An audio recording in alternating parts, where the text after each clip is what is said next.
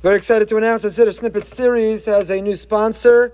Tremendous gratitude to the Saka family of Miami Beach, who are sponsoring the series this year in memory of the patriarch of the family, Joseph Saka, whose 50th yahrzeit will take place this January. His neshama should have an aliyah.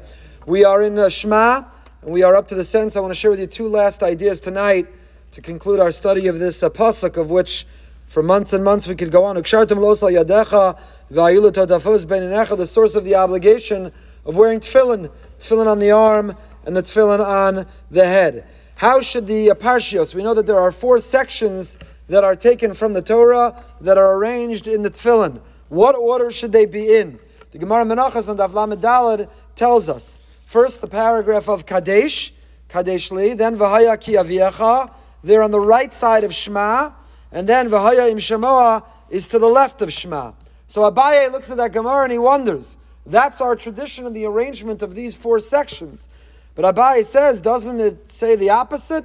That's not the direction. It should be positioned differently. So the Gemara answers, it all depends which side you're reading it from. Are you the one wearing the tefillin? Then the four parashios will appear in one direction.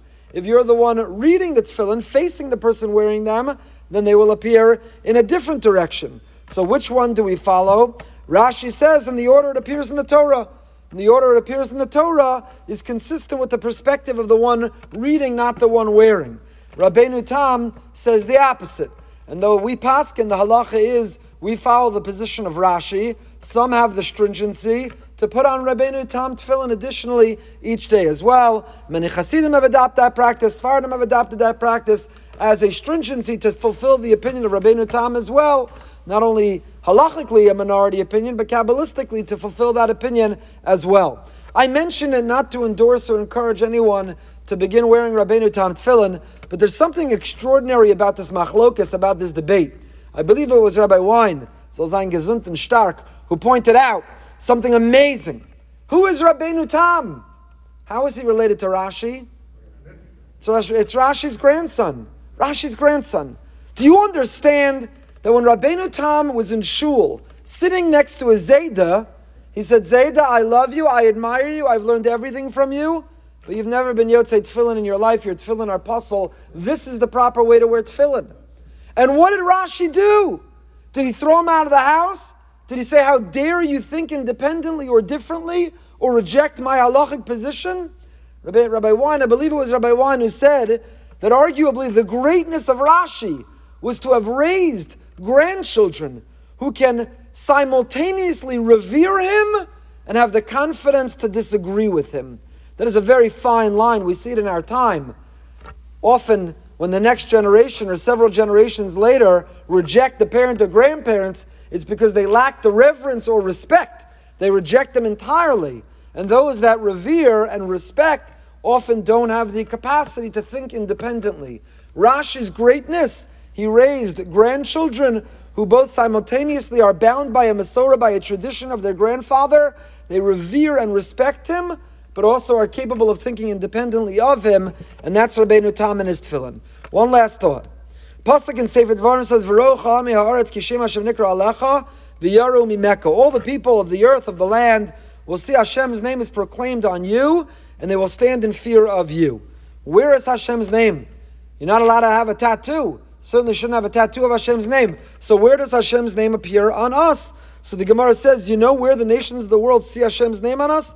Eilu tefillin shebarosh. When we wear the head tefillin, two of the letters of the three letters of Hashem's name, Shin, Dalad, Yud, the Shin and the Dalad are on the head tefillin, the Shin on the head, the bayis itself, the Dalad, the knot in the back, the Yud is on the arm tefillin, but two out of three of the letters are on the head tefillin. V'ro kolame ha'aretz, the nations of the world will see Hashem's name. Where do they see it? Eilu tefillin shabarosh, they'll see it on the head tefillin. It's Rashi. Rashi says that's what they see, Hashem's name. Tosfos disagrees, and Tosfos says what we learn from here is the Gemara means that this pasuk is referring to tefillin shabarosh, that they're worn in a way that everybody sees. And the Shulchan Aruch or Chaim, Siman Chav Zayin, Sif Yud Aleph Paskins, that one should not cover their head tefillin. If you're davening in shul, your tallis should not cover the head tefillin. If you're wearing a baseball cap, a black hat, whatever you're wearing, a Yemena yarmulke, or a Nachman yarmulke, whatever you're wearing, it shouldn't be so large it's actually concealing or covering the head tefillin, because the Gemara deduces from this pasuk that the nations of the world need to see the head tefillin. The interesting thing is, the Gemara Menachos learns that what's true for the tefillin of the head is not true for the tefillin of the arm. The Gemara learns our pasuk says yadecha should be a sign on your arm. So it says al yadecha on your arm, a sign for you, but not for others. That means that the head tefillin need to be exposed. The arm tefillin specifically should be covered. So a person has a sleeve, the tefillin should be tucked underneath the sleeve. You don't have to wear long sleeves necessarily or a jacket, but a person who has a sleeve, assuming you're not wearing a sleeveless shirt to wear your arm tefillin, the tefillin on the hand should go underneath a sleeve. Tefillin of the hand should be covered because when it comes to the tefillin of the arm, it says al yadecha yadecha for you a sign and not for others, as opposed to the head tefillin which vero kol aretz. Rav Moshe Feinstein wonders, and we end with this: Why the difference? If the head tefillin should be revealed, exposed, the nations of the world should see and fear us. The arm tefillin covered. Why the difference? Listen to this insight of Rav Moshe.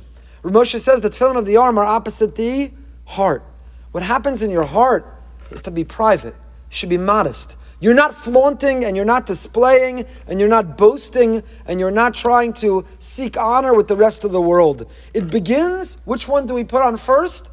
The tefillin of the arm. We put the tefillin of our arm opposite our heart. We do it privately, we do it modestly, and when we get that right, now we can put the tefillin of the head for all to see. There's a fundamental difference in the role between the two, between the heart, head and the heart, and therefore that of the heart is private, is modest. First, we have to take care of ourselves. Only then can we put the tefillin of the head and try to communicate for the rest of the world.